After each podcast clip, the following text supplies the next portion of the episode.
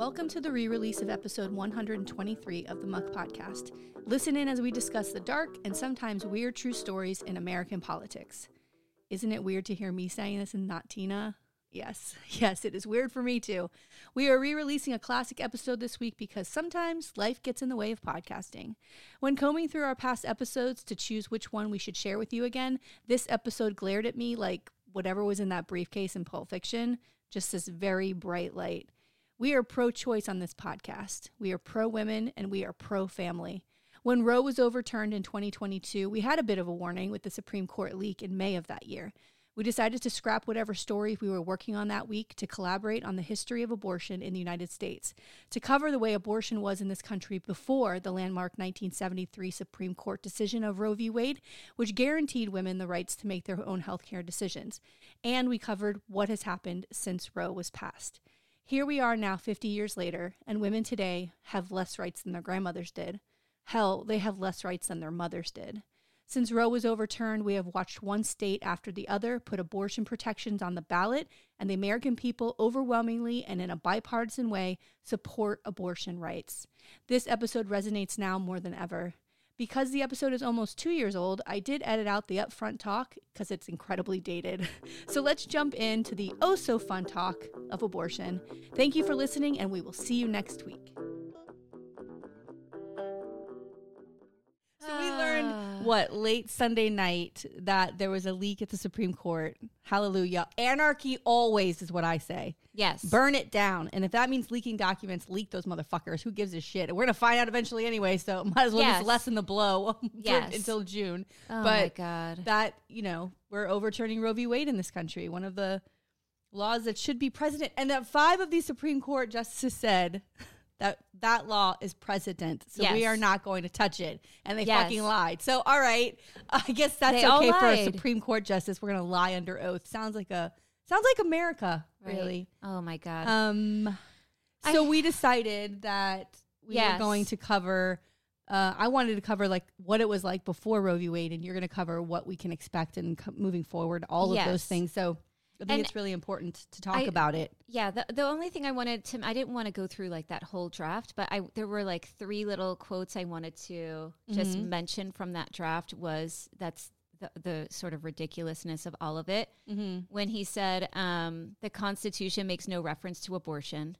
Oh, and right. it's like, um, hello, New Yorker had a great article. Yeah, 55 men um, in 1787 weren't thinking about abortion, and women really aren't anywhere Yeah. in the Constitution. So that makes no sense whatsoever. Well, we want to go back to a time when America was great. Yeah. And apparently that's 1787. 1787 and and Alito, you know, this isn't his first rodeo. He has been, you know, pro-life since the 80s.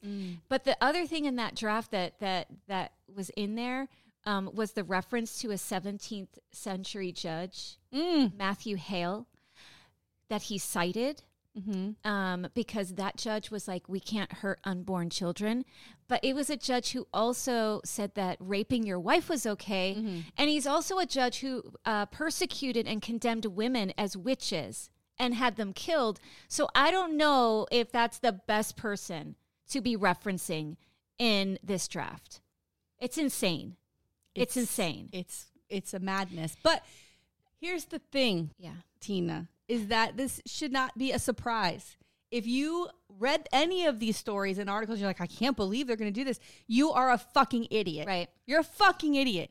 And what's really pissing me off is that this has been coming for 30 years. Now, Democrats have had power multiple times, all the power, including a Supreme Court Yeah. okay where they could have done something about this they're now they're demanding they codify roe what Yeah. what did the dems do eight years under obama? Didn't do it. We're under biden now two years. What the fuck? And that old decrepit fuck okay? Has the fucking balls the day that mo- monday morning to say to a camera well i don't know. Let's see what happens. I don't know if we're going to codify it. Let's see what the supreme court says. You know, and then he said it's about a right to privacy, which is how they sold this in the first Right, place, right? right. The, the Roe v. Wade is all about a right to privacy. And in this this this leaked document, it talks about they're referencing, you know, they this they could use this to overturn gay the uh, gay Supreme Court gay marriage ruling. Yes, all that's of those the things. scariest part of the idea of precedent. Because But- if we don't have precedent for this, then we don't have precedent for anything Right. else, right? But why isn't that enough? Why isn't a woman's body enough of a reason to be pissed off about this? Joe Biden's walking around as if nothing fucking happened. I mean, I think happened. he's come out uh, now and he's he's It's condemned too it late. more, and um, How Harris you, has how is this out. not an issue, number one issue for anybody? If it, if, if it starts with our women's bodies and it could ripple effect through every community, everybody should be fucking insanely upset right now. But women's bodies don't fucking matter. Right. Nobody ever really thought we would get here. But here we are. And what have the Dems done to, to, to, to make sure this to doesn't protect happen? to protect, And they women. beg us for their vote and they beg us for their money. They're still fucking doing it. I'm fucking tired of it. How many times do we send the same fucking losers back to DC and they don't do their fucking jobs? And the kicker is this. Here's the fucking real kick in the teeth where I know that the Dems don't really care about us. They don't care. They are the same as Republicans when it comes to power and ego, and they want to stay in power. We have covered enough Dems on this Yes. podcast that you know it doesn't matter what party it is. They're the same way. Nancy motherfucking cuntface Pelosi Hi. was in Texas on Monday and Tuesday of this fucking week, less than 24 hours after this leak, to stump for the last pro life Democrat in the motherfucking Congress in the House. Yes. No. Yes. His name is Cuellar, Representative Cuellar. He's from South Texas. Why he is voted, he our person? He voted with Trump oh. 69 times. 69 times Wow, when Trump was the president. Pelosi's down there. This guy is pro life. Not only that, Clyburn, I guess the other guy's name is Clyburn. Uh, he's another one of these top guys in the Republic in the Democratic Party. He's down there stumping for this guy. He's now running. This guy's running against a girl named Jessica Cis- Cisneros. She's the second time she's run against him. She's progressive. She's young. She's Latina. She's a lawyer. She is like the future of this party. And they're dumping. What are they doing? They're dumping hundreds of millions of dollars into this Rep Cuellar's fucking seat to keep him in the House. Nancy Pelosi flew her fucking old wrinkly ass down to fucking Texas to keep this guy in the House. He's pro motherfucking life. And they all get the same money from the same corporations. That's what's happening. They don't care about us. So fuck the Democratic Party. Fuck you. I got to tell you what's going to happen. And I'm glad um, our EP is here right now. Hi. Hi. I, uh, I am going to change my party affiliation when I can, when I'm allowed to. I'm going to change it. I am no longer going to be a part of this party. They don't care about us. And until we start understanding that it is the people versus Republicans and Democrats, the government, that's who they are. They, we've given them power time and time again, and they've chosen to do nothing with it. And now I don't have rights because you're fucking losers and can't get your job done. Can't get it done. And now I've lost my rights. So you don't get my fucking vote anymore. Fuck you. Fuck you. And fuck Nancy Pelosi. She's a fucking, she's a wino. She's a fucking wino. She's a Tina. wino? Yes. I don't know. I don't know if I would go as far as calling her a wino. That's my rant. but well the the irony of ironies is um you know talking about losing power is in that draft you know alito says women are not without political power it's insane it's insane The whole thing is insane. The whole It's argument to make it le- uh, illegal is insane. The woman who stood up there and was fighting for this, that that lawyer who was fighting to make abortion illegal, in her argument, one of her arguments was that abortion was necessary, you know, 30, 40 years ago because women couldn't have careers and have children, right? Uh, like it, it, it was a barrier, which was Are one you of the, kidding me? Which was one of the arguments to Right. make Roe, right? So women had to make their own Right. decisions about their life. Right. This woman argued that women can have it all now. You can have Oh. a baby and have a career. So abortion's not necessary Oh. anymore. They, she literally used that whole idea of like we don't want to just be mothers and wives yeah. and twisted it around. Wow Yeah. We're fucked. well It's passing. yeah And we live in Florida. Oh, so oh well we're done we're for. already We're fucking for. cooked yep here. This is to be a long episode and I hope it makes you very fucking uncomfortable. yeah, I and if the battery really dies on the camera, I'll just put a screen up that said the battery died. so I want to start. Uh, so I'm to cover since I start this episode. I'm to start with abortion in this country before Roe v. Wade and what it was like. And it's kind of long, but I found so many interesting things. Right. But first, I want to play you this TikTok that I that I saw on Oh. Instagram that is so freaking good. And I love this woman. Her name is um, Ana de Castillo, and she talks about her abortion story. And I think it's just right to the fucking point. I'm gonna put it in the mic. I had an abortion.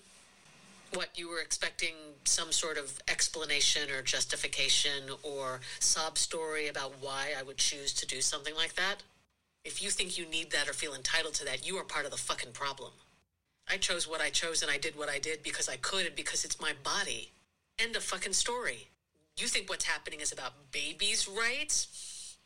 If this was about babies, we would treat babies and children in this country completely differently than how we actually do. So please, this isn't about babies and your preciousness about babies. This is about women and sex and power. So if you're on the side of babies in this issue and you're not on the side of women, but you think that you're the hero or the heroine, let me clear things up. You're the villain, and history will see you as such. I fucking love that video. I have to say shit. that that woman and Emma said it at the um, rally that we were at that wh- why are women having to give their stories all the time? Mm-hmm. Why is this falling on the backs of women all of the time? It's nobody's business. Yeah. A private choice that someone has made. It's their medical history, it's their lives. Mm-hmm. And they have to go around to try to curry favor from people and empathy so that they can understand. No, enough already. I know. Why are we having women relive all of these different moments? It's it's no one's business. Or the worst part is like trying to uh, explain to a man, like, do you have a sister? Do you have a mom? Do you? yeah. That shouldn't fucking matter. What do you fucking care? Why would a man even fucking care about this? It makes no sense. And the worst part is like we don't get in this situation alone, but it lands on women to be the ones who have to take care of everything. Right. We're the ones, and then we turn t- to get fucking help, and the government's like, I don't think so. Fuck what? What in the fuck? Why should we have to convince you of anything? Right. Okay, so anyway, here we go. Here we go. So, before the Supreme Court of the United States decisions of Roe v. Wade and Doe uh, versus Bolton decriminalized abortion nationwide in 1973, abortion was already legal in several states, but the decision in the former case imposed a uniform framework for state legislation on the subject.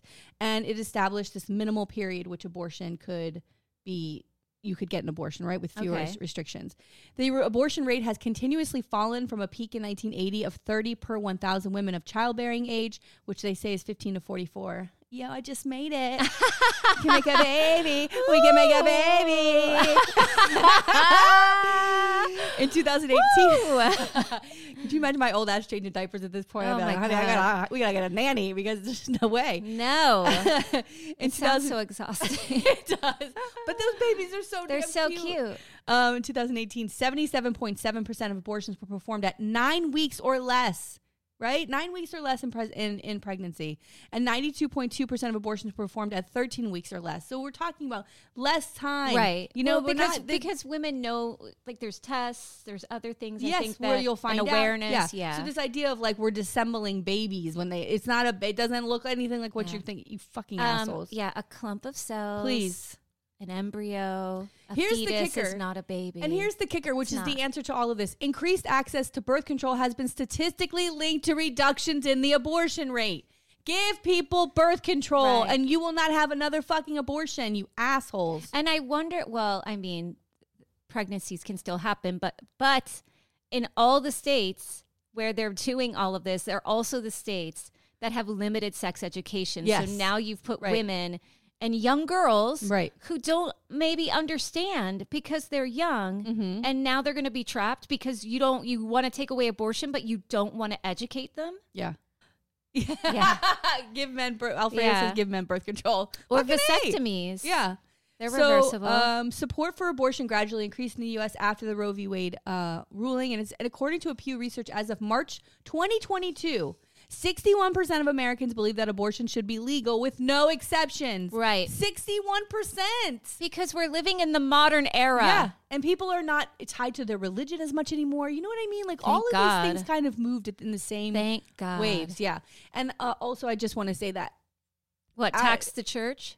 That's Yes, what I want to say. Of course, yes. But per uh, the American Public Health Association in December 2017, the typical person who has abortion is this person who you're not going to expect, right?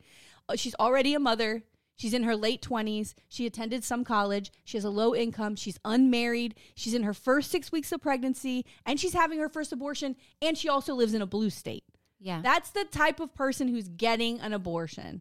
So it's not some floozy who's running around getting six fucking abortions like that's her birth Yes. control. Although It's if so it was, stupid. it's none of your fucking business anyway. so, um, the abortion debate most commonly relates relates to the induced abortion of an embryo or fetus at some point in a pregnancy, which also is what's used in the legal sense of it. So, rise of anti-abortion legislation. When the United States became in- independent, most states applied English common law to abortion, and this meant it was not permitted after quickening or the start of fetal movements. Right? Right. This is a real. This is a thing. In, in that's the law right. too. Yeah, and that's referenced in that draft. Yeah, and the this is usually- fetus. Yes, and this is usually felt between 15 and 20 weeks after conception. And abortion has existed in America since European colonization. It's always Yes. fucking been here. The earliest settlers would often encourage abortions after the before the quickening stage in the pregnancy, like when you could feel the Yeah. the fetus move. And there were many reasons given for this, including not having resources to bear children. Wow, imagine that. By the late 1800s, states began to make abortions illegal, and one reason given for the legislation was that abortions had been performed with dangerous, dangerous methods and were often surgical. Okay, so they're stopping them because of the harm it could cause The, wa- the woman, the woman, right? Not because this is a baby that we're saving. So that's a completely different thing. Right. And because of this, many states decided to forbid abortions. As technology advanced and abortion methods improved, abortion still remained illegal. Women would resort to illegal, unsafe methods, also known as back alley abortions, and various anti abortion statutes that codified or expanded common law began to appear in the United States in the 1820s. Wow. A Connecticut law targeted apothecaries who sold poisons to women for purposes of inducing an abortion. Um, New York made post quickening abortions a felony and pre quickening abortions a misdemeanor in 1829. And other scholars, uh, legal scholars, have pointed out that some of the early laws punished not only the doctor or abortionist, but also the woman who hired them. Wow. Sound familiar? oh yes. Texas? I know. I'm gonna. right? about Um, I have a whole thing about a woman. Um, I'm going to put her picture in the notes. I'm not going to get into it, but basically, they called her Madame Restell, and she was a woman in in New York. You could go to her. She gives you this concoction that she makes, and it would Oh. induce an abortion. Wow. Hey, way to go. Yeah, yeah, and she was amazing. Did and she they- get? Did she get like uh, persecuted for it? She did, or- of course. did? And I got a picture of her. She was on the cover of this New York magazine, and it basically she looks like she's she's just sitting there, but then like the devil's coming out, and I was like, oh god, right? Of course. yeah. So here we go. So physicians Oh, were the God. leading advocates of abortion criminalization laws, and they appear to have been motivated at least in part by the advances of medical knowledge. And science had discovered that conception began more or less continuous process of development, which produced a new human being. So they weren't sure. Now they're Like, trying to debate like when oh, this when is life? Yeah. When is? Oh God. again, this is the same conversation that they talk about in this. Like we don't know even When in the Roe v. Wade. begins, yeah, We, we can't determine when that is. So how can we make a law or say what should be allowed? Right? So, um, many physicians concluded that if society considered it unjustifiable to terminate pregnancy after the fetus had quickened, and if quickening was a relatively unimportant step in the gestation process, then it was just as wrong to terminate a pregnancy before quickening as after quickening. Okay. Ideologically, the Hippocratic Oath and the medical mentality of that age to defend the value of human life as an absolute played a significant role in molding opinions about abortion. But let's talk about who the doctors were. Who were the doctors? Men. Men! Men were the doctors, right? And so they're not thinking about anything else. And I'm wondering too if the idea of like the soul came in of when you know because um, No. like religiously like Not really. when you know Mm-hmm. That If- didn't if- start till later. oh That didn't start till later.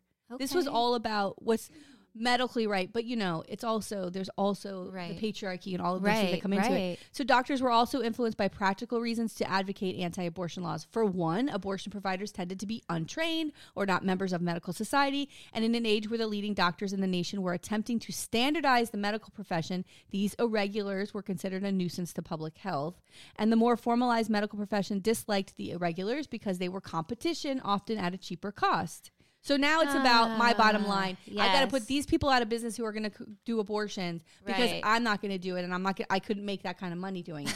it's fucked up. It's crazy. Despite campaigns to end the practice of abortion, um, abortifacient advertising was highly effective and abortion was commonly practiced in the mid 19th century. Again, you'd see ads in the paper for like, if you don't want to be in the family way or if your family's big enough and you, Oh, you know, like you know, you could go get this powder Oh. and like drink this tea and it would, it would cause the abortion. And and did it or were there Yeah. people were there I'm sure there had to be some quacks out there too that were Maybe, probably. know. Well, yeah, we talked about it- that before. yeah. Yeah, there's always going to be those the, the snake oil Yeah, salesman. Yeah. So, with the pri- while the pri- the precise abortion rate was not known, James Mohr's 1978 book "Abortion in America" documented multiple recorded estimates by 19th century physicians, which suggested that between around 15 percent and 35 percent of all pregnancies ended in abortion during that period. Wow. Yeah. The, this era also marked a, sh- a shift in the people who were obtaining abortions. Before the start of the 19th century, most abortions were sought by unmarried women who had become pregnant out of wedlock. Okay. Out of 54 abortion cases in America, medical journals between 1839 and 1880, over half were sought by married women. Ah, And well it over- was too much to take care of. And over 60% of the married women already had at least one child. So the same thing as we're talking about Right. today. The same thing. Families are have already they can't take on it's expensive. The world is expensive. Right. The sense that married women were now frequently obtaining abortions worried many conservative physicians who were also Oh. almost exclusively Male. men. In the post-Civil War era, much much of the blame was placed on the burgeoning women's rights movement. Though the, med- Oh. though the medical profession expressed hostility toward feminism, many, many feminists of the era were also opposed to abortion. Thanks. Winos, the starts of the Thanks. winos. The new- wino movement Yeah, begins. the original winos. the newspaper The Revolution, operated by Elizabeth Cady Stanton and Susan B. Anthony, an opinion piece was published arguing that instead of merely attempting to pass a law against abortion, the root cause must also be addressed. Oh, and what's that? That So women are simply- whores? Basically, simply passing an anti-abortion law would would. Uh, the writer stated, quote, be only mowing off the top of the noxious weed while the root remains, no matter what the motive, love of ease, or a desire to save from suffering the unborn innocent.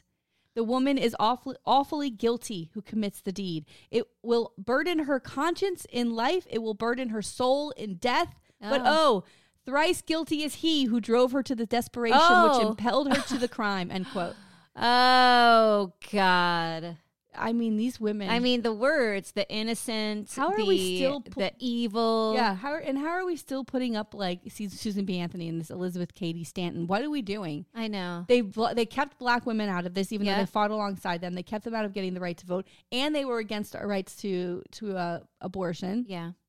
Fuck those bitches. When we know, because and the name is escaping me. At that time, there were women fighting for abortion. Yes. Remember the woman that I I'm gonna bring her up. Yeah. Oh, oh, I'm gonna bring. Oh, you're right. Yes. Yes. Yeah. Yes. Yes. Who Emma something. Yes. Yes. fighting for abortion. Yeah. So, um, you know, it's not a radical idea because remember the anarchist. Yes.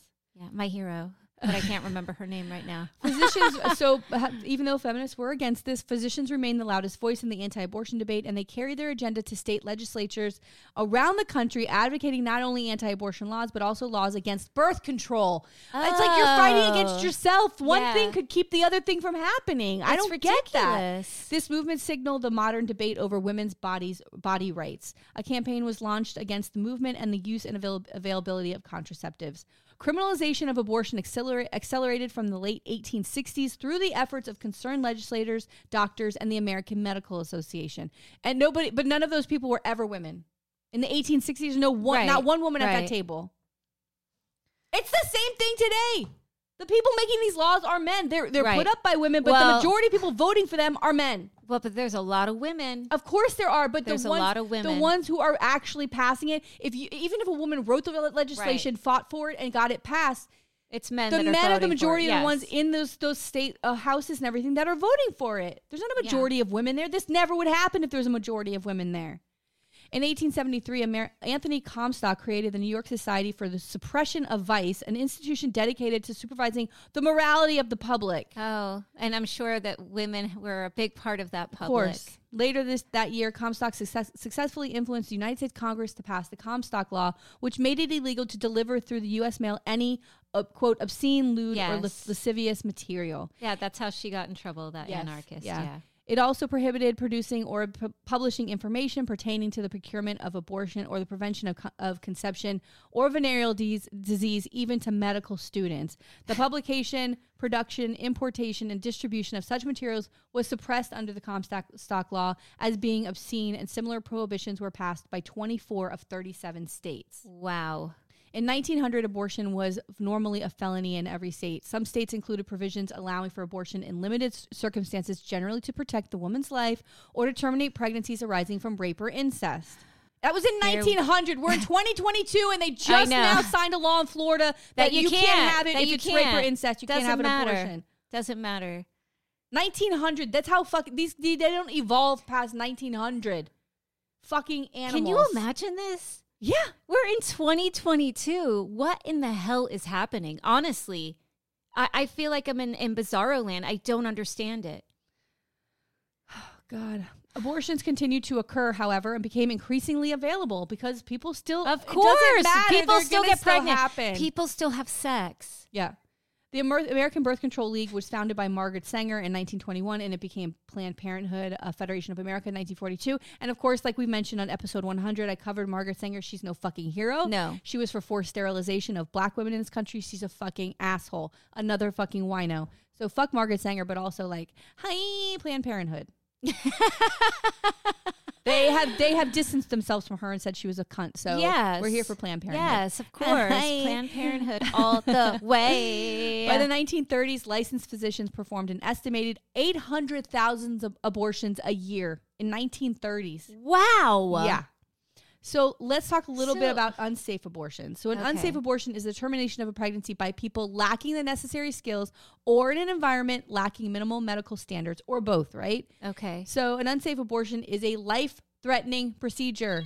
Right, because it can lead to um, infection. It Yes. can. I of course I always go to like the Dirty Dancing movie, but you know, Yes. having an abortion, you're not in a, a sterile environment, Yes. and there's things that can cause you to, you know, you can die. Of course. Um, about 25 million unsafe abortions occur a year, of which most occur in the developing world. Unsafe abortions result in complications for about 7 million women a year. Oh my god. Unsafe abortions are also one of the leading causes of deaths during pregnancy and childbirth. About 5 to 13% of all deaths are occur during an unsafe abortion. oh my god. Most god. unsafe abortions occur where abortion is illegal. Or in Imagine developing that. or in developing countries where affordable and well-trained medical practitioners are not readily available or where bir- modern birth control is unavailable. There's ways to Developing fix countries. this. There's ways to fix this. Right. But the thing is, I, I was saying the other day to my husband, I'm like, we're a first world country. And he's like, no, we're not. We're not a first world country anymore. It's Like, can you imagine this? There are countries passing abortion legally that I never thought would. Yes. Ireland, which is steeped in Catholic Yes. guilt to the heavens. It's like I never thought, and they passed fucking legal abortion, Yeah. and we're Where getting rid of are we? Where we're going are we? We're going But- the other way. So unsafe abortions was and is a public health crisis. Yes. More s- specifically, lack of access to safe abortion is a public health crisis for women. And I don't I think that is never going to be considered because it's women who actually are in danger. Right. And nobody gives a fuck about us. The most the more restrictive the law, the higher the rates of death and other complications. The World Health, Health Organization estimated for the time period of 2010 to 2014, there were 55.7 million abortions worldwide each year. And out of these abortions, approximately 54% were safe and 30 31% were less safe, 14% were least safe. And that means that 25 million, about 45% Oh of the abortions each year between that time period were unsafe. What are we doing?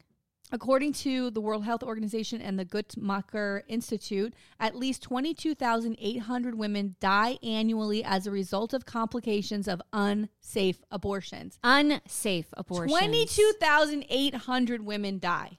Wow. That's fucked up. Fucked up. they uh, and between 2 million and 7 million women each year survive unsafe abortion but sustain long-term damage of disease of or disease from incomplete abortion infection sepsis bleeding and injury to the internal organs such as puncturing, puncturing or tearing of the uterus they are also concluded abortion is safer in countries where it is legal, but dangerous in countries where it is outlawed and performed clandestinely. An article preprinted by the World Health Organization called Safe Legal Abortion, quote, a fundamental right of women, irrespective of where they live. Thank And you. Unsafe abortion is, quote, a silent pandemic, end quote. It's fucked up. The article states, quote, ending the silent pandemic of unsafe abortion is an urgent public health and human rights imperative. Can you imagine that we have to have like sanctuary states in America that we have to send women to? And the women who are impacted are going to be those most marginalized, those who don't have money Yeah. to go somewhere and get on a plane and leave work and leave their kids. Like what do you, what are they doing? Yeah. So some of the procedures in the 1940s, but this is before Roe, of course, right? In 1940s, records show that more than a thousand women died each year from abortions that were labeled as unsafe. This is in America. Many of the abortions were self-induced. Unsafe abortion practices were such a concern in the United States that nearly every large hospital had some type of quote septic abortion ward end quote that was responsible for dealing with the complications that accompanied an incomplete abortion. Oh my God. So when you say self-induced, like what were some things Yeah, that we're, I'm gonna I'm gonna tell you. So in the 1960s, the National Opinion Research Center found that hundreds of women were attempting to self-abort with coat hangers, kneading needles, and ballpoint pens, Oh and by swallowing toxic chemicals like bleach and laundry detergent. However, the number of deaths declined significantly in the ni- into the 1960s and 70s. Why is that? Do you want to know why? Birth control. Birth control became something Right. that kids in college in the 50s and 60s and 70s started Yes. to use, and so abort these the rates of these deaths went down because women didn't have to get abortions. because they were practicing safe sex. Yeah. So I'm going to get into some of these methods. It's graphic. I'm giving you a warning. Um, trying. So what they would do is when they would uh, with the object is they would try to break the amniotic sac Oh inside the womb with a sharp sharp object or wire. Oh my um, God. And this method can cause infection or injury to internal organs. For Jesus example, God. perforating the uterus or intestines, which results in death. You bleed to death. The uterus softens during pregnancy and is very easy to pierce. So one traditional method was used was a large feather. That's what they would do. Oh, Oh. Yeah, so pumping toxic me- mixtures such as chili peppers and chemicals like alum, uh, aluminum, Lysol, perma- permanagra- or plant poison into the body of the women. This method can cause the women to go into toxic shock and die.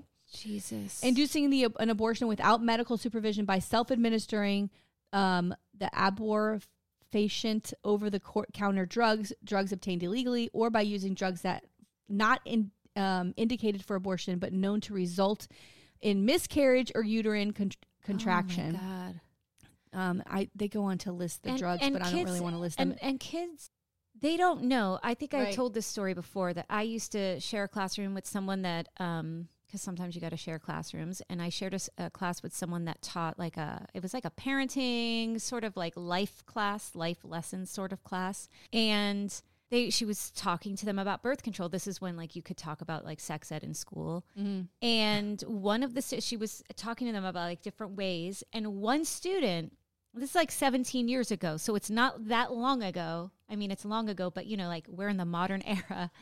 This student said oh um, i heard that you get the orange soda Mm. and you put that up you and you put your legs up in the air and that gets rid of it and and the teacher was like okay no that is not a safe thing to do and then talked about right because kids hear things like oh i hear you do this or oh if you do that like they don't know you know? So that's why they need education so that they understand that if you're going to put uh, put something in your body you could come to harm. Mm.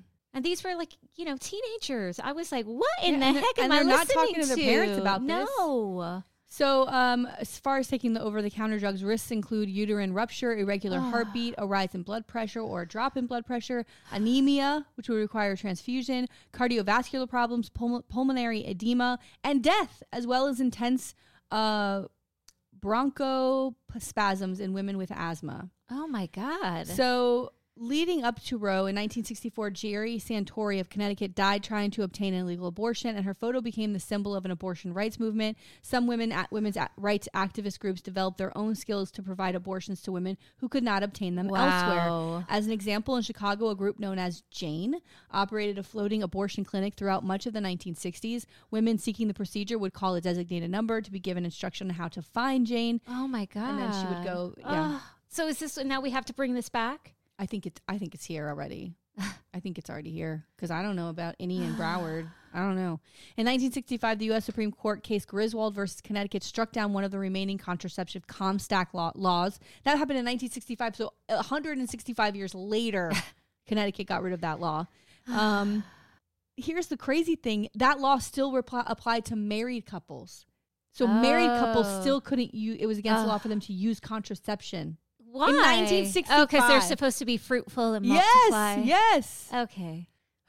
So, Oh following God. the Griswold case, the American College of Obstetricians and Gynecologists issued a medical bulletin accepting a recommendation from six years earlier that clarified that, quote, conception is the implantation uh, of a fertilized ovum. So, that's what conception, right? Now we're still talking about like when's the start. So the fertilization of the egg. Now Yeah. we're In that's 1967, Colorado became the first state to decriminalize abortion in cases of rape and incest or w- in which pregnancy would lead to permanent physical disability of the woman. Similar laws were passed in California, Oregon, and North and North Carolina. In 1970, Hawaii became the first state to legalize abortions on the request of the woman, and New York repeated Wow. its 1830 law and allowed abortions or repealed it and allowed abortions to up to the 24th week of pregnancy. Similar laws were soon passed in Alaska and Washington. In 1970, Washington held a referendum on legalizing early pregnancy abortions, becoming the first state to legalize, legalize abortion through a vote of the people. and and um, at this time, I I believe that it was not such a um, bipartisan issue. There were Republicans voting on Yeah. on this. Yeah. Yeah. The court upheld the law, um, deeming, um, I'm sorry, a law in Washington, D.C., which allowed abortion to protect the life of or, or health of the woman, was challenged in the Supreme Court in 1971 in United States versus Vuitch. The court upheld the law, deeming that health meant psychological and physical well being, essentially allowing abortion in Washington, D.C. And that was not a liberal court in 1972. No. By the end of 1972, 13 states had a similar uh, law similar to that of Colorado, while, while Mississippi allowed abortion in cases of rape or incest only, and Alabama and Massachusetts allowed um, abortions only in cases where the woman's physical health was endangered. Right. And these are, you know, southern states, very, you know, Mhm. religious. And in order to obtain abortions during that period, women would often travel from a state where abortion was illegal to one where it's legal, which is what we're doing now again. The legal position prior to Roe v. Wade was that abortion was illegal in 30 states and legal under certain circumstances in 20 states. In the late 1960s, a number of organizations were formed to mobilize opinion both against and for the legalization of abortion. Okay. Mm. So on January 22nd, 1973, the Supreme Court in Roe v. Wade invalidated all of the state laws and set guidelines for the availability of abortion. Roe established that the right of privacy of a woman to obtain an abortion, quote, must be considered against important state interests and regulation, end quote. Roe established the end of the first trimester as the threshold for state interests, such that states were prohibited from banning abortion in the first trimester, but allowed to impose increasing restrictions or outright bans later in pregnancy. In deciding Roe v. Wade, the Supreme Court ruled that a Texas statute forbidding abortion except when necessary to save the life of the mother was what? Unconstitutional. This is unconstitutional. How come the Supreme Court in 1972 knows that, but the Supreme Court in 2022 has no fucking idea because they're all that you can't tell people jobs. what to do with your fucking bodies? That's against the Constitution, which y'all say you fucking love. Liars. The court arrived at its decision by concluding that the issue of abortion and abortion rights falls under the right to privacy, in the sense of the right of a person not to be encroached by the state. Thank you. In its opinion, Thank you, party of limited government. Yeah. I mean, why do you want to be up in my business? I mean, it is look. Hi. I mean, hi. But like, no. Oh my no. No! And No, you don't want that up in your business, girl. You don't want them up there.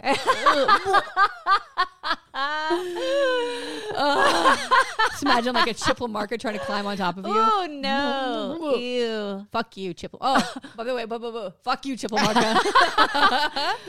In its opinion, it listed several landmark cases that it wouldn't take him long because he's so little. He, cli- he climbs a tree like this. His little Vienna sausage fingers gets up there. It's a little to the left. The clit's a little to the left. Chip, you're off. Oh, is this funny? No, is it funny? Okay. In its opinion, in its opinion, it listed several landmark cases where the court had previously found a right to privacy implied by the Constitution. So this is what they're doing again, right? So once they do this thing with Roe, they look back and they go, "Here's these other cases where you can also apply the privacy." That's what they're doing now. They're looking at Roe v. Wade. They're going to overturn it and go, "Oh, by the Oh, way, we could do gay this and marriage that- and, this and these all these things are not rights anymore." The court did not recognize a right to abortion in all cases, so they had some still limited things about that would go back to the states. A central issue in the Roe case and in wider abortion debate in general is whether human life or personhood begins at conception, birth, or at the same point in between. And the court declined to make an attempt at resolving this issue, noting, and this is important, quote, we need not resolve the difficult question of when life begins. When those trained in the respective disciplines of medicine, philosophy, and theology are unable to arrive at a consensus, the judiciary at this point in the development of man's knowledge is not in a position to speculate as to the answer. End quote. Like, Perfectly doctors don't said. know, priests don't fucking know. Nobody really knows. So we can't decide. We're fucking We're- nine, yeah. nine idiots sitting Yeah. up here. We don't fucking know we when, have when law degrees. We don't have medical degrees. Right. So we can't make that judgment. And why is that now not the same thing today? Did men in some, in, everybody sitting in the Supreme Court somehow now have knowledge, can like x ray vision into a woman's womb? You know what I mean? I mean, what the fuck? Now they know? Yeah. Now you motherfuckers know? Get the fuck out of here. Uh, instead, it chose to point out that historically, under English and American common law statutes, like we talked about in the beginning, uh, quote, the unborn have not never been recognized as persons in the whole sense, end quote. Because they're not. Yes, and thus the fetuses are not legally entitled to the protection afforded by the right to life specifically enumerated in the 14th fucking amendment. Thank you. They're not and, persons. And what was that word you used? Fetuses? Fetuses. Thank you. Tina and I are on the not same a goddamn wavelength. We've been sitting here for three fucking seasons. This is our third season. Not a We're baby. reading reading our each other's minds. It's now. not a baby. That's right. They're not persons. Now No. again, I ask you, how is this different from 1972? How today is this different? I mean, within our lifetime. You know what I mean? How did it change so Yeah. much? Maybe yeah, I could say, oh, in 300 years, maybe things have evolved and changed. But you're going to go backwards? Yeah. So rather than asserting that human life begins at any specific point, the court simply declared that the state has a quote compelling interest end quote in protecting quote potential life at the point of viability, which is And that's the other thing too, viability. yeah, That becomes an issue of when is this yeah, fetus, this embryo, when does is it viable? yeah. And a lot of people say the viability is like it living outside of the womb. Of and if it can't live outside of the womb, then it's not viable. Therefore, you can have the abortion, right? Right. The last two things I just wanted to say is that uh, just because that Roe, Roe passed didn't, doesn't mean legal abortion and safe abortion is still a thing that people can go do. There's states now that it's very hard to get an abortion, and there's people that still go to these great lengths to get an abortion because they can't talk to their parents and they're living in homes where they're going to be judged, right? Like that's Right. why these safe places are important for people to go to, right? So I wanted to just tell you two cases that happened recently where women their lives were endangered because of this. So in 2005, the Detroit News reported that a 16-year-old boy beat his pregnant underage girlfriend with a bat at her request to abort the fetus. The young couple lived in Michigan, where parental consent is required to receive an abortion. It is in Florida as well. In Indiana, where there are potential consent laws, a girl by the name of Becky Bell died from an unsafe abortion rather than discuss her pregnancy and wish for an abortion with her parents. What, what are we doing? What are these we are, doing? These are young people. Yeah. In 2011, Kermit Gosnell, a licensed doctor who provided abortion services in the American state of Pennsylvania, uh, was indicted by a grand jury on murder charges after a woman died in his clinic. The grand jury found that the conditions in Gosnell's clinic were not only unsanitary, and that Go- Gosnell staffed his clinic with unlicensed individuals, he had also commonly conducted the lesser known practice of severing the spinal cords of newly born babies. So these are the kinds of monsters like it can go because if Yes, it's not there's which not is why we need regulation regulation. and any kind of laws. Women are going to clinics that they think are legitimate, and there's fucking monsters working there. Before you start, I have my um, I'm wearing my shirt. It says "Pussy Power" on it. And I have my voters decide. Yeah. Well, We better start. We better start deciding. two different approaches to the same thing. Yeah. I'm all my energy today is coming from the pussy. Ooh, Pussy uh, power forever. Well, we got to get these women on board. Got to get these women bitches. on board. All right. So today Oh, I'm going to continue on with what we're discussing with abortion, and I'm going to talk to you about the story of the dangerous laws and the clinics Republicans allow, Mm. and some of those Republicans who have voted against abortion but have encouraged abortion for women in their lives. Love because this. I mean, Yes. uh, I mean, so like the Who is you know everywhere, yeah. everyone. And our story, of course, takes place all over America because women all over America often need abortions. So, Hillary gave us this amazing background, and I want to make sure, and I know that we've talked about it already, but it's important to stress that abortion ban- um, bans impact black and brown women the most. Yes. White women will almost always be able to find a way. And Yeah. maybe not all, but most on the whole. yeah. So we really need to make that clear too. And Kathy Torres, organizing manager for Frontera Fund, told PBS News, quote, abortion restrictions are racist. They directly impact people of color, black, brown, indigenous people, people who are trying to make ends meet. And executive director of the Alabama based Yellowhammer Fund, Laurie Bertram Roberts, explained that women of color in these states tend to be uh, more restrict that tend to be more restrictive often have less access to health care, little birth control options, hardly any sex ed in schools, like you said. And again, when abortions are banned, these women who already suffer financially can't take time from work to travel. So we talked all of that, right? But you know, they'll throw her in jail, Right. or they'll complain if she needs government support. Right. Right. The Childcare. hypocrisy of the GOP is disgusting. The other thing I wanted to mention, like before we kind of like run into this, is the the, the leaked document. And there's a lot of people, you know, on the Republican side, they're like, the Democrats leaked this and they're violating the privacy of the court and the hypocrisy of that. Um, but others are saying, no, it was probably deliberately leaked by a Republican because now it's going to be hard for them to walk away from what the draft has said, Oh. right?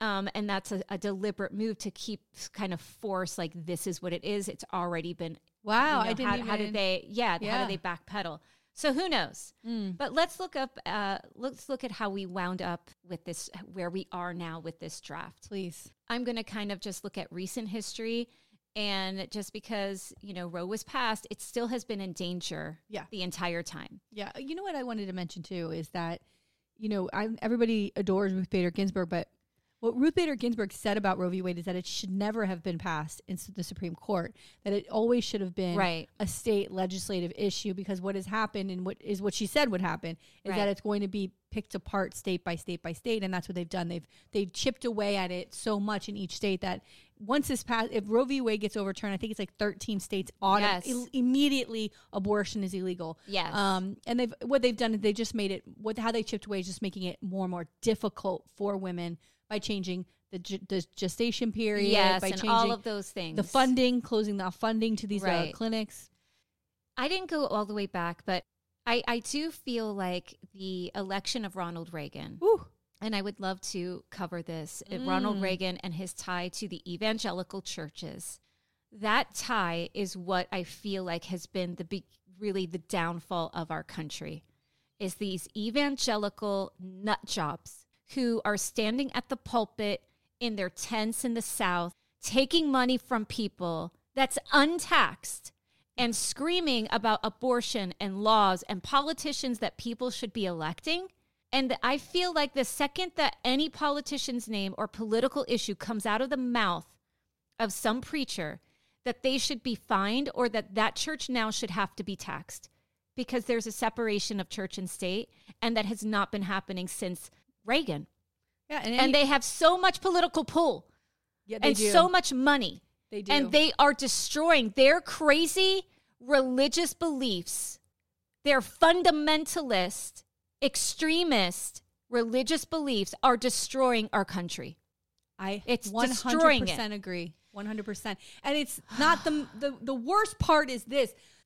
This is not the majority opinion of Americans. No. Aren't even No. crazy evangelicals. No. So how did we get here? Right? Like, so Because because we because they made these pacts with the devil. They are the devil. But that popular vote, the popular vote, putting presidents in there for the popular, you know, these these these presidents. Trump didn't win a popular vote. He's not. He wasn't Right. elected by the majority of I know, people in this let's country. get rid of the electoral But yet he Electoral fucking put up three fucking Supreme Court justices. Yes, three. God. Okay, so I'm going to just start around 2009, and this was someone that we've covered that um, I believe you talked about the murder of uh, Dr. George Tiller, Mm. and this kind of sort of starts the ball rolling in recent times. Okay. 2009, um, the killer. Um, was part of an extreme and violent anti-abortion group called Operation Rescue. Mm. And Operation Rescue, this is in 2009. They they they promote really dangerous ideology when it comes to abortion and what they consider life and what they consider should be punishment for those who um, work to give abortions or women who have abortions. And in 2010, so what happens in that year, we know with like the whole Tea Party movement, is a slew of anti-abortion politicians get elected. And how does that happen? Primarily um, through gerrymandering, purging voter rolls, you know, shady practices to maintain power. Then in 2011, so now we have these slew of electeds in there. So now the next year in 2011, Planned Parenthood starts to get defunded, beginning with Wisconsin Governor Scott Walker. Oh, this fucking guy. And, ugh, I saw a picture of him the other day. he's so like, disgusting, "Ugh." disgusting. Still. And when Planned Parenthood gets defunded, Mm. it's not just abortion that is in jeopardy, right? STD, STI testing, cancer screenings, yep. you know, basic reproductive health care for women is jeopardized. But they don't care about that, right? They don't care about providing access to women who have no money to be able to get health care and get their annual checkups, which are important. I'm sorry, I'm so like, Well, that uh, saved your life. An annual checkup. It saved, my your life. fucking life. Saved my Tina. life. And we both use Planned Parenthood on our youth. We've talked about it all the Absolutely. time. That's where women can get access to cheap and affordable birth control Yep. so that they're not having the abortions that you hate Yeah. for them to have so much. It's just not. There's. It's more about that control in sex. That's what it's about. Because if they act like we said, if they actually cared, they'd give us the birth control. Yeah. But, But, it's they don't want to do that. No abortion. No, No. birth control. That's about control. They want to about- regulate yeah. us. Hum- they want to And- and you regulate know other human beings. So I'm so sorry that we want to fuck. You know, I'm so Yes. sorry that we fall But in love what? or, But or what? meet someone randomly and want to have sex. But sex. guess what? They want to have Sorry. sex too. Yeah, They Don't- and they do. And don't act like you don't fucking do that. You guys break. are all known for being fucking assholes. You're up there doing God knows what the fuck you're doing. Fuck Ugh. you. You know what? I know. Let's keep going. 2012. In 2012, we also have what's known as trap laws. Mm. These are laws that make it hard for abortion providers to provide abortions. And this is coming from Planned Parenthood. Trap laws involve mandating the width of hallways, Right. Right. complex uh, HVAC, like AC sim- systems, down to the inch dimensions for operating rooms, specifications for outfitting janitors' closets. The result of such onerous restrictions is simply fewer providers. Yep. Think about it. The width of hallways, paint colors, and janitors' closets have little to do with actual patient care, end quote. And they also require some of these trap laws doctors to who are performing these abortions to have hospital privileges. And it's hard to get hospital Yep. privileges. So if you can't get the hospital privilege then you cannot perform the abortion right? And because abortions are so safe that they're really it, it- is the rarest of circumstances that something goes awry during an abortion that they would have to immediately be brought to a hospital or something like Right. that so there's no really need for those privileges right Right. and they also want providers to be within a certain distance to hospitals, which some nonprofits can't afford to do. So they have all of these different trap laws in place, and now these providers can't meet with those regulations and they have to shut down. Right. That was a huge one. And what's worse, and this to me was very scary, is that some trap laws in some states require doctors to give patient information to the state, Mm. right? Oh my god. A woman's name, address, medical information, copies of ultrasounds. Why does the state need that information and that file on a woman? Why? Wow. Why? Wow. You wanna talk about invasion of we- privacy? Yeah, don't we have the medical privacy? HIPAA- HIPAA yeah, what the fuck? It's in the trap laws in some states. And if a provider, like I said, can't do that, they're they're they're shut down. 2013 new bans and like uh you know bills that are adding all these restrictions across the country. 2014 a new slew of anti-abortion candidates are elected. Voters decide. You guys decided that. You guys voted or your failure to vote Because you're sitting That- on a couch, you're having your latte, That part. you're like, oh yeah, I don't do politics. Well, guess what? Uh. Now we're all screwed uh, They're all because of your fucking lazy ass. Yeah, they're crooks. The Oh politicians my are god, crooks. I don't have uh. time. What do you mean I can't have an abortion?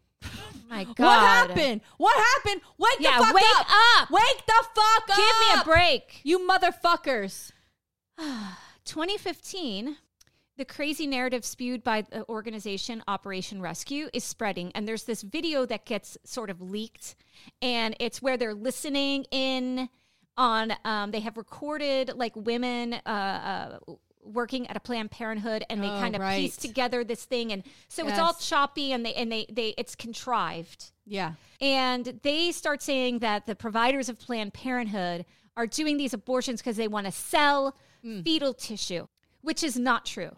Now, some providers do help women donate tissue to research, like many providers do, because there's stem cell research and there's Yeah. many things actually And what do we use the research that can for? be helpful right. to progress medically, Hello. to help cure diseases. That's right. Vaccines.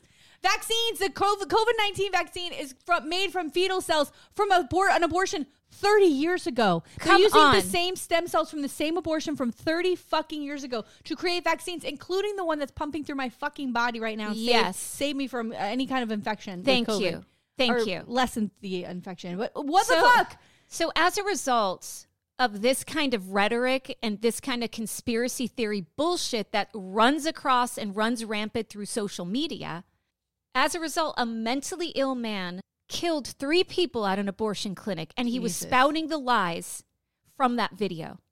So, when you are putting this out there because you want to play political football with an ideology that you really don't believe in and you just want to maintain your elected seat, people are dying because there's idiots out there who believe you. Mm. Then, of course, Congress decides to start an investigation on Planned Parenthood and more Jeez. restrictions get enacted. In 2016, the Republicans' false idol, Trump, Mm. because all you ev- evangelicals, right? Um, you don't want to have, you know, you curse like a Ma- Marjorie Taylor Greene who goes after the Catholics for their, you know, uh, idolatry when all you do is idolize your golden tan sprayed boy Trump. Yeah. While he was a candidate, he met with one of the leaders of Operation Rescue What? a man who wants to legalize killing doctors who perform abortions, Troy Newman. And he went to talk to him about abortion, and he promises to only nominate judges who will overturn Roe v. Wade. This is when Trump was a candidate. This was out in the news, but people still voted for him, and people still chose to sit out because they didn't like Hillary. I didn't like Hillary either. yeah. She was not my first choice Same. but I had the sort of wherewithal to go, wow, this is a fucking clown Yeah. who's dangerous, who I had anxiety. I still remember the anxiety I felt watching him stand behind her on that debate stage. Woo! And as someone who, and I've talked about this before, just being a victim of of assault and and and having instances of just domestic issues as a younger person, I. I, I was uh, this feeling inside me that I hadn't felt in 20 years came back and I was like uh, afraid Yeah. you know, I it was like I was reliving things and I said this guy is a monster. This guy is an abuser and this is who we're going to put up. To know how he could physically intimidate a woman on a national, It's a global stage, Yeah. really. I mean, it's so it's disgusting. Yeah. Tina. He said it out loud. He said it out loud Just like he said he could shoot somebody and get elected, and he did. This is what America chose. all right. So I'm going to, you know, I was going to rant about how this is all on you, but it is. It's all on everyone who did nothing. Yeah. I'm just going to move on. Okay. All right, 2016, Obama gets his Supreme Court pick, Merrick Garland, stolen from him by Turkey Neck McConnell. Yeah. Wisconsin, gobble gobble, yeah. bitch. Also in 2016, Wisconsin abortion clinic shuts down due to uh, Governor Walker. 2016, also we have more abortion restrictions enacted across the country. 2017, Trump enacts a global gag rule. According to Gut uh, Matcher, so we were on the same site, the gag rule, gag rule, quote, prevents foreign non-governmental organizations NGOs from using their own non US funds to provide abortion services, information counseling, referrals, or advocacy. What? Rather than serving public health, this policy curtails access to essential clinical services and strips healthcare providers of the ability to engage openly with their patients. What? Yes. Holy shit, dude. Yes. 2017, Trump nominates Neil Gorsuch to Ugh, SCOTUS. 2017, more abortion restrictions are enacted. 2018, Brett Kavanaugh nominated to SCOTUS. 2018, more abortion restrictions are enacted. 2019, Trump and his little, you know, Do boy. Du Bois Pence enact the Title 10 gag rule.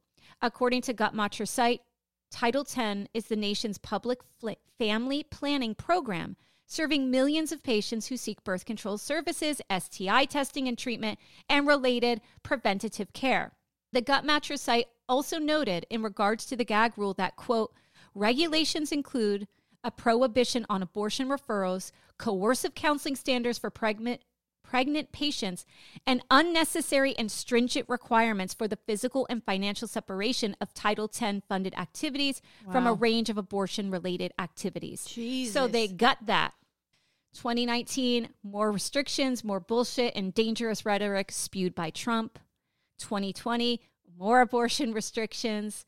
2021, the most hostile laws in history that continue through uh, this year the Texas six week abortion ban, the Mississippi 15 week ban that SCOTUS is dealing with. And um, of course, we have the leak draft.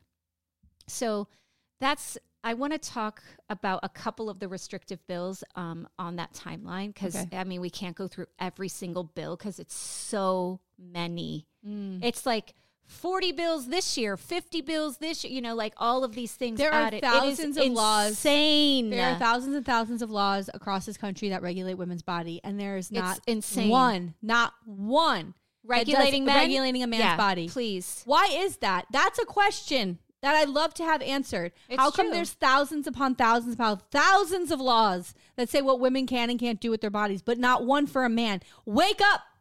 Wake up. Come on, dude! And how the fuck is that equality? How's that It's fair? ridiculous. I want to talk about this because this is going to come back. Mark my words. Mm. This is going to come back. Mark my words.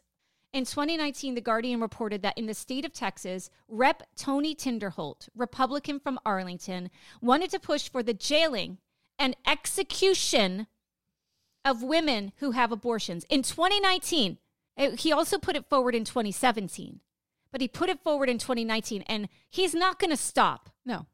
Somebody else will pick it up even some- if he does.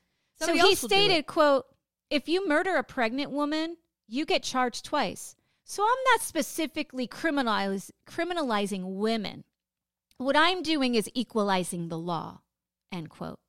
So he put forward the bill. It was House Bill 896, which would make women criminally liable if they had an abortion with the possibility of the death penalty, as reported by the Texas Tribune. The death penalty. This is what we're doing. We're going to have women jailed across America. We're going to have camps. And where's the dude? Is he is he in the next fucking cell? Gonna, Oh is he gonna God. be killed too? Because that bitch didn't got, become pregnant on her own. When are And- the men gonna start being held fucking responsible? Give me a break. Fuck you. And he also stated that if Dicks. women who had an abortion were exempt from murder charges, then the law would, quote, treat unborn children differently than other people who are murdered. Newsflash a fetus is not a baby. yep. A fetus is not a baby. You know who told us that? The Supreme Court. Thankfully, another Republican actually stopped the bill from moving out of committee. But the fact is that this man, elected by the people in the state of Texas, Oh, they Texas, get the checked fuck out. his name on the little box, right? He's not going to stop. He is so pro life that he would sentence women to death for making decisions about her own body. You know what? I'll see you in hell, motherfucker. No, See you in hell. if he's in heaven, then I'm going to hell. I'm going the opposite. Wherever he is, Yeah. I'm going the opposite. I'm just saying that I may have done some questionable things in my life. I might be. You're nowhere- Cath- you're nowhere near this guy. My Catholic guilt speaking, but This is just about controlling and harming women. And it's not just the women, but the doctors would be subjected to a murder charge. yeah. The doctors. And guess what? Guess what? He gets funding from national organizations, as reported by the Young Turks. They I uh, wrote them. that, yes, um, some of the bigger uh, companies, Big Tobacco, Ooh. United Services Automobile Association, and AT&T. Yeah, well, you know, big tobacco. AT&T. big tobacco. They're not doing any harm to anybody's Yes. body, right? Oh big tobacco's God. perfectly fine, Yeah, right? can't keep killing yeah, people. Yeah, they don't cause any problems I to mean- anyone's body ever. An Alabama Medi- Media Group article noted that um, another uh, bill uh, was Alabama put forward a similar bill that would punish women and doctors from 10 to 99 years. The bill ended up passing with the doctors the one facing criminality. Wow. But there's an injunction that was put on it, and they're waiting for SCOTUS. So now we're going to be jailing doctors in Alabama. Yeah. So what person, what what person going to med school in his right mind Yeah. would want to do anything with reproductive health care? Right. What's going to happen when we have no doctors that will screen for fucking cancer, that will help women in other ways because they're afraid of, of what repercussion they may face? If a woman is hemorrhaging and having a miscarriage and now he's guilty, right? Absolutely. Oh my or God. risk their financial status. Oh my or, God. you know, being in jail or not. Why would anybody want to risk that? And there's plenty of doctors who do that. But the the the safe and you know medically licensed number goes down as the Yeah. more these fucking laws It's go up, and women are then put in danger. And and it was like you said um, in your in when you were talking that the one the the rep that put that bill up in Alabama is a woman, Rep Mm-hmm. Terri Collins, Yeah. because she's doing God's work. Yeah. They- and they- and they- and there's a great line in I watched The Crucible with my son because I was like, you know, um, this is like. And I, I always try to parallel it. It was McCarthyism, but I'm like, you know, modern day witch hunts happen all the time. And uh, uh, John Proctor says, you know, God's not whispering in my ear. He's never whispered in my ear. Why is he whispering in your ear? You're the only one that can hear God. Please. Tina. I'm sorry. I'm like so upset. Oh, yeah. But but but like you said, it's the woman who puts these bills forward, but it was the 25 white Republican males Yeah. who voted for it. Yeah. They, uh, you know, as strategic as brilliantly strategic as they've been the last 30 years to get Oh rid of this, God. they've been brilliant. Yeah. They Uh, know what they're doing. And of the- McConnell isn't stupid. No. All he wanted was judge seats. And and and not only SCOTUS. We've talked about it before. Trump filled hundreds of judge seats across the country while the Democrats, what did they do? jerked off in the corner and cried about how Come they, on. they cried about how bad Trump is and how they're the good guys, which got us Nowhere. nowhere. You do oh, nothing. Oh. You do nothing. You fucking losers. Fuck you. You know, Oh. it's, here's the thing. It's not like, hey, you lose a basketball game and hey, you'll go get them next Yeah. time. You These fucking, lives. you motherfuckers lose and we lose our rights. You fucking lose and and we we lose. You can't even get the Voting Rights Act passed in the Senate. You're fucking losers. The Equality Act. I mean, come on. Losers. All right, I'm fucking so- done with it. I'm done with you. So if Roe v. Wade is officially overturned, um, and and you mentioned this, there are 26 states that could ban abortions, as reported by CNN.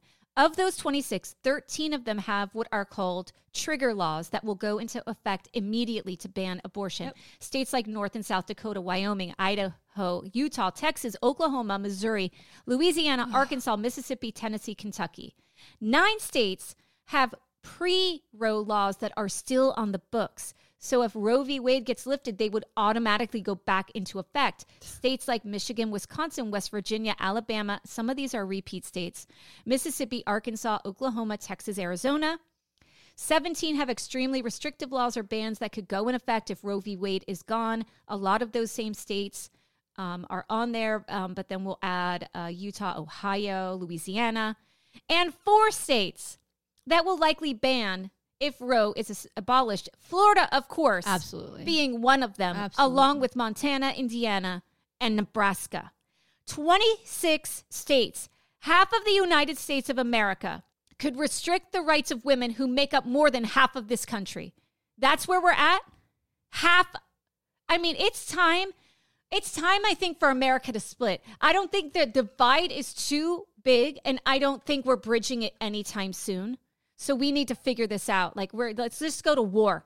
Let's just we're gonna have to go to war. Well, I'm really I'm willing to go down for this. So, what dangers do women face if Roe is overturned? For those who are pregnant and can't access abortion, they face death, like Hillary talked about, from pregnancy related causes, which have been on the rise, according to NBC News, and which also, again, impact women of color at a higher rate. Mm-hmm. Criminalization, which again will impact community of color more than white women. Mental health impacts.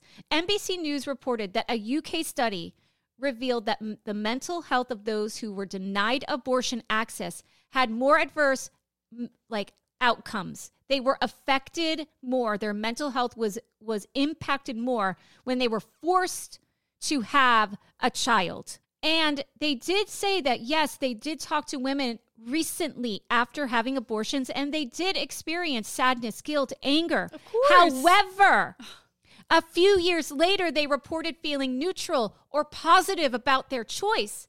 It's not the same with a for- forced birth. It's worse on their mental health and stability.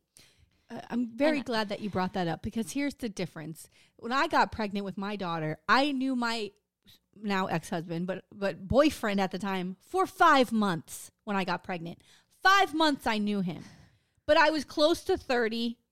I wanted to have children. I had my own place. I was supporting myself for a decade, right? And I was abortion was not an option for me because I was like, no, I got this. If I have to have her on my own, then I'll have her on my own. I was scared out of my mind. We ended up getting married.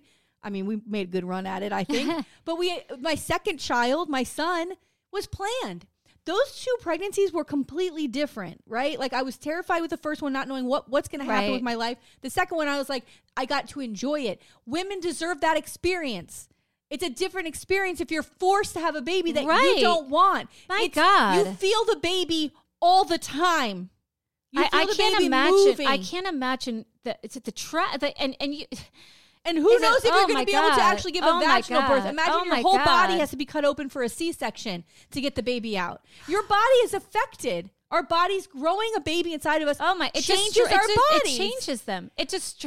I don't want to say it destroys them, but my body is not the same. No, I didn't course, have a Your body is not the same. The body is not. No, It's I not didn't the either. same. But your bodies are not the same either way. But you, Right. you, the experience of pregnancy and motherhood is not forcing someone to have a baby. It's not this beautiful rainbows and sunshine. Right. If it's forced, do you It's- it's- understand? we're It's not different. incubators. That's right. We are not incubators. And we deserve to plan, to be able to plan to have a child and experience motherhood and childbirth and The all way- those on things our in a way that On is- our terms. Yes, when you're ready for it. But when you force it, you're walking around and people think about being forced to have a baby and going to the grocery store and someone going, "Oh, Oh my God. and you're like, "Fuck, I'm Yes. sorry." Uh, you know, fuck. oh my god! You're not happy about it, but who gives a fuck, right? Right. Brooding mares, brood mares. What is it? I mean, what the fuck is this? So, another danger in a post Roe world is more of these fake clinics. Now, we've talked about fake clinics uh, before, um, but the state where these clinics are housed should not allow them, and they should have laws banning these dangerous spaces. And this is also part of our electeds, you know, like there's laws protecting these clinics. And these clinics pretend to be what they call, quote, crisis pregnancy centers. From that name and from what it looks like, they offer ultrasounds and whatnot. Women get duped into thinking it's legitimate health care. And in some states, there are more than double of these so called pregnancy centers than there are actual abortion clinics. And I would imagine in the states that are going to keep abortion legal, more of these fake clinics are going to pop up there. And often there's no medical personnel, no true medical services, and instead they try to discourage women from having an abortion by using an ultrasound. And the worst, and I read a couple of stories about this, is that women are often tricked into thinking this is real. One woman told her story to Ms. Magazine, and it's insane. She went to the clinic. No one was a licensed professional, but she was already in the door. She's this young college student and she's scared. And they told her things during the ultrasound because she didn't want to look. They're like, look at the ultrasound. Look at, you don't want to look at the baby. And she's like, no. And they said to her, quote, do you want to see your baby? What kind of mother doesn't want to look at her own baby? Doesn't want pictures of her own baby? And oh, you're so young. You're so healthy. This is going to be a completely easy pregnancy for you. And they also lied to her about how far along she was. That- they told her she was Yes. nine weeks. Yes. They tricked told her They she was them. nine weeks. So they're too late. She So runs too out. late. She stayed because she was like, I thought I had an ectopic pregnancy and I was afraid. And they were like, everything's fine. So she went to a regular doctor then. And uh, the doctor was like, Yeah, no, you're like four or five weeks. Oh my God. They lied. yeah, they do that Many to make of- you think that you can't have an abortion anymore. Right. And many of these clinics are religious based. Again, That's they they have money from. little to no medical professionals working for them. And SCOTUS gave these clinics more leeway to deceive folks when they struck down a California law in 2016, Reproductive Fact Act. And that act would have made these clinic post signs saying they are not medical professionals, would have required them to tell patients of state funded health care and more. But instead, they're like, no, you don't have to do that, right? Let's just put women in danger in spaces that there's no one medically trained to help. And what some organizations are doing is they're taking out ads and they're trying to draw attention to these fake clinics, or they'll put like, you know, chalk writings in front, like, this is a fake clinic.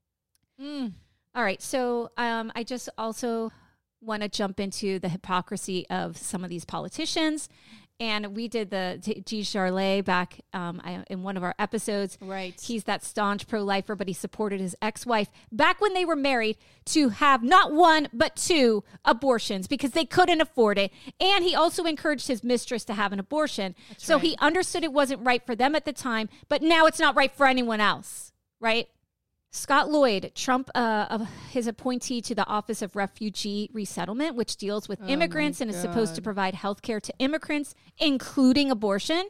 This guy often refused teens from having abortions, and in one case, a 17 year old rape victim was denied an abortion even when she threatened her own life. She said, If I have to carry this baby to term, I'm going to kill myself. He said, quote, I am mindful that abortion is offered by some as a solution to a rape. In fact, some would suggest that by declining to assist in the abortion, we are in some way engaging in a form of violence against the mother, as in the oh. notion that ORR is forcing her to carry pregnancy to term. I disagree. Implicit here are the dubious notions that it is possible to cure violence with further violence and that the destruction of an unborn child's life can, in some instances, be acceptable as a means to an end. To decline to assist in an abortion here is to decline to participate in violence against an innocent life. She remains pregnant, but this is not the intent of our actions. Moral and criminal responsibility for the pregnancy lies with the attacker and no one else. Others might suggest that abortion is justified as a form of self defense in this instance, but this gets it wrong again. The child, the one who is destroyed, is not an aggressor. The aggressor, again, was the rapist. Well, who's where's he? Yeah. Did they hold him fucking accountable? But You motherfucker. But Mr. Lloyd, you had no problem driving your now ex-girlfriend from your youth to an abortion clinic, and you even helped pay for it. What? So that was okay for you. What? And your non-raped girlfriend. Right? Holy fuck. But everyone else can suck it. You everyone else can suck it. What's that fucking guy's name? His name was Lloyd. His first name was um, Scott Lloyd. Scott Holy Lloyd. shit! The devil Hi, himself. Scott. You fucking devil. You fucking motherfucker. Do Con- you see? Yes. Is anybody fucking paying Yeah. attention to this? It's such bullshit. Does anybody fucking hear this? Congressman Tim Murphy, outspoken, outspoken pro-life, anti-abortion congressman out of Pennsylvania, he encouraged his lover to have an abortion after a scare, and one of the text messages read, um, from her to him, quote, and you have zero issue posting your pro life stance all over the place when you had no issue asking me to abort our unborn child just last week when we thought that that was one of the options. The best part of all this is that while the scandal was happening, uh, Murphy was part of uh, the pro life caucus and voted to ban 20 week abortions. And allegedly, he I'm was like a horrible, like toxic, crazy boss and had like huge turnover and all of that. All right. So, what can current electeds do on the federal level to protect abortion? Well, people talk about expanding SCOTUS. That I don't feel like that's never going to happen because then it's going to be you're stacking the court. The liberals Not- want to stack the court. Biden's not going to do it, but I Uh, guarantee codify you, the next Republican president Yeah. will. so, what can we do? We can donate to abortion funds and organizations to help women get safe access to abortion.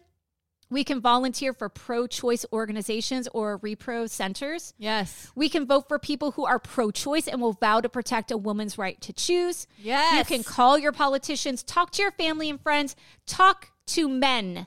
Yeah. We need men to come out and tell their abortion story Yeah. because a lot of times they talk to their partner and maybe coming from a man other men will listen and hear when they talk about why for their family an abortion was the right choice why don't they start sharing that because we need to normalize abortion and we need to normalize men talking about their experiences as well with abortion and how they supported the women in their lives and how they felt this was a good choice for their families yeah. because we don't hear that enough. And I know, like, I I'm not trying to put men back in the forefront of everything, but in this issue, it's always falling on women.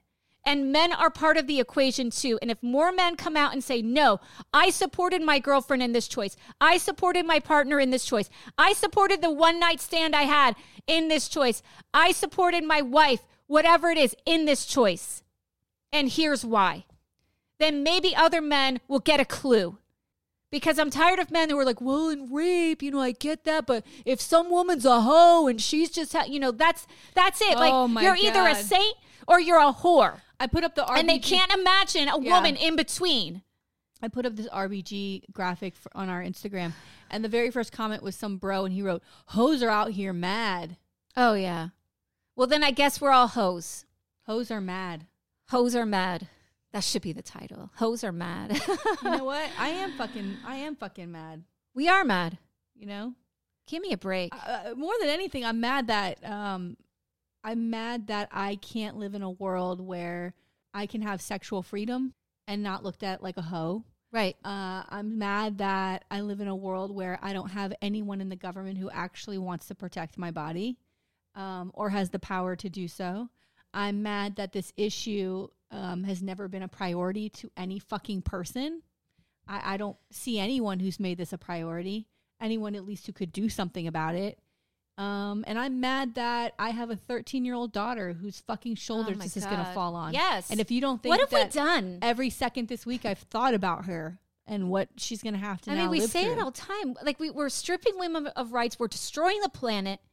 You know, we're we're making corporations king. Like, Yeah. what are we doing? We don't owe you anything either. No. We owe you nothing. Women owe you nothing, including our womb. That's not up for rent. We owe you nothing. And you give us nothing, right? Yeah, no. What do we have? We owe you nothing. Wait, wait. Not to mention, not to mention, right? That um, yeah, you got to have these babies. Give them up for adoption. Nobody. We're already in a in a in an over flooded foster care system. Nobody wants to adopt. Nobody wants to foster. I know. Of course, I know some people. Oh, I know someone who adopted. Yes, I know there are some people. These people never adopt. These ones who are like, just adopt the Oh, baby yeah. out. How Okay. many have you adopted? None. None. right? The other thing is, uh, we don't want universal health care in this country. We don't want to even provide paid family leave. Yeah. So you want them to have the baby, but then they can't afford to take time off work because that three months, this is the thing. You don't get the three months. If you say there's a complication, and this has happened to people I know where they have to be on bed rest, that Yeah. comes out of your FMLA. Yeah. That comes out of your Three the, the months. 12 weeks. I went back to work when my son was four weeks old. I was back at fucking work. Four weeks old. It's not right. fuck. It is not afford to stay home right. for three months. We you fucking don't. crazy? There's no one to take care of women or these children that you so desperately want them to have. yeah. All right. Well, that's that's our abortion episode. Oh my God. please do something. Uh, I, I'm going to echo the words of, um, and I know that she said that she got it from somewhere else, but when I hear it, I only think of Nick Harris. We need your time, your testimony, your treasure, and your talent. Do something. Whoever's listening, do something. Donate to Planned Parenthood or whatever local org you want to. Volunteer. Go knock doors for a pro choice candidate. You know, tell your story or have a man in your life tell his story. But we have to start normalizing this and we have to start putting it out there. It's too late. I don't know. No, it's too late. It's too late. This is over. This is over. At least, and so like we where are we do- going? Like where where am I All we can do to? is locally try to elect people in your area because some states are going to be able to keep these laws and be okay. Uh, Florida is not going to be one of those Right. places. I mean, are we going to be starting the? And I read, I read in one a, a new um a, a magazine talking about like that there are abortion um uh not providers but people that are are like an underground railroad for women. This is what we're doing. Yeah. I think that's been around for a long time Yeah. now. And I know that Florida, believe it or not, Florida is a safe place for the battery just died on the um well, I guess we Yes. could just say bye then. Okay. oh, Are you is there is that it? Yeah, that's it. I'm I'm I feel broken. I do too, and I think that it's really. Um, I think it's.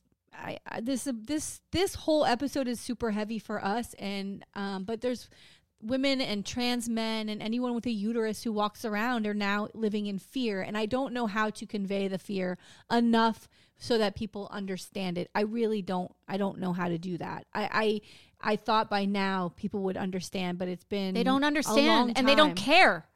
And I think it, They don't care. and if the if the way that you get on board is this right to privacy, if the way that you get on board is that you don't, you know, want the government involved in someone's life, that should be a good argument for you. You know, that we, that the government should not be involved in my medical decisions. It's very inappropriate. It's very very inappropriate. We're like in a we're we're it's like we're living in a fascist land. Like Yeah. uh, democracy is gone. and uh, we're in this post-capitalistic, you know, disgusting space in America. Yeah. All right. Well, happy Saturday or no, Oh, happy yeah. Wednesday. That's when you're listening. Um. Yeah. Yeah. Oh Okay. God. All right. Well, Mm.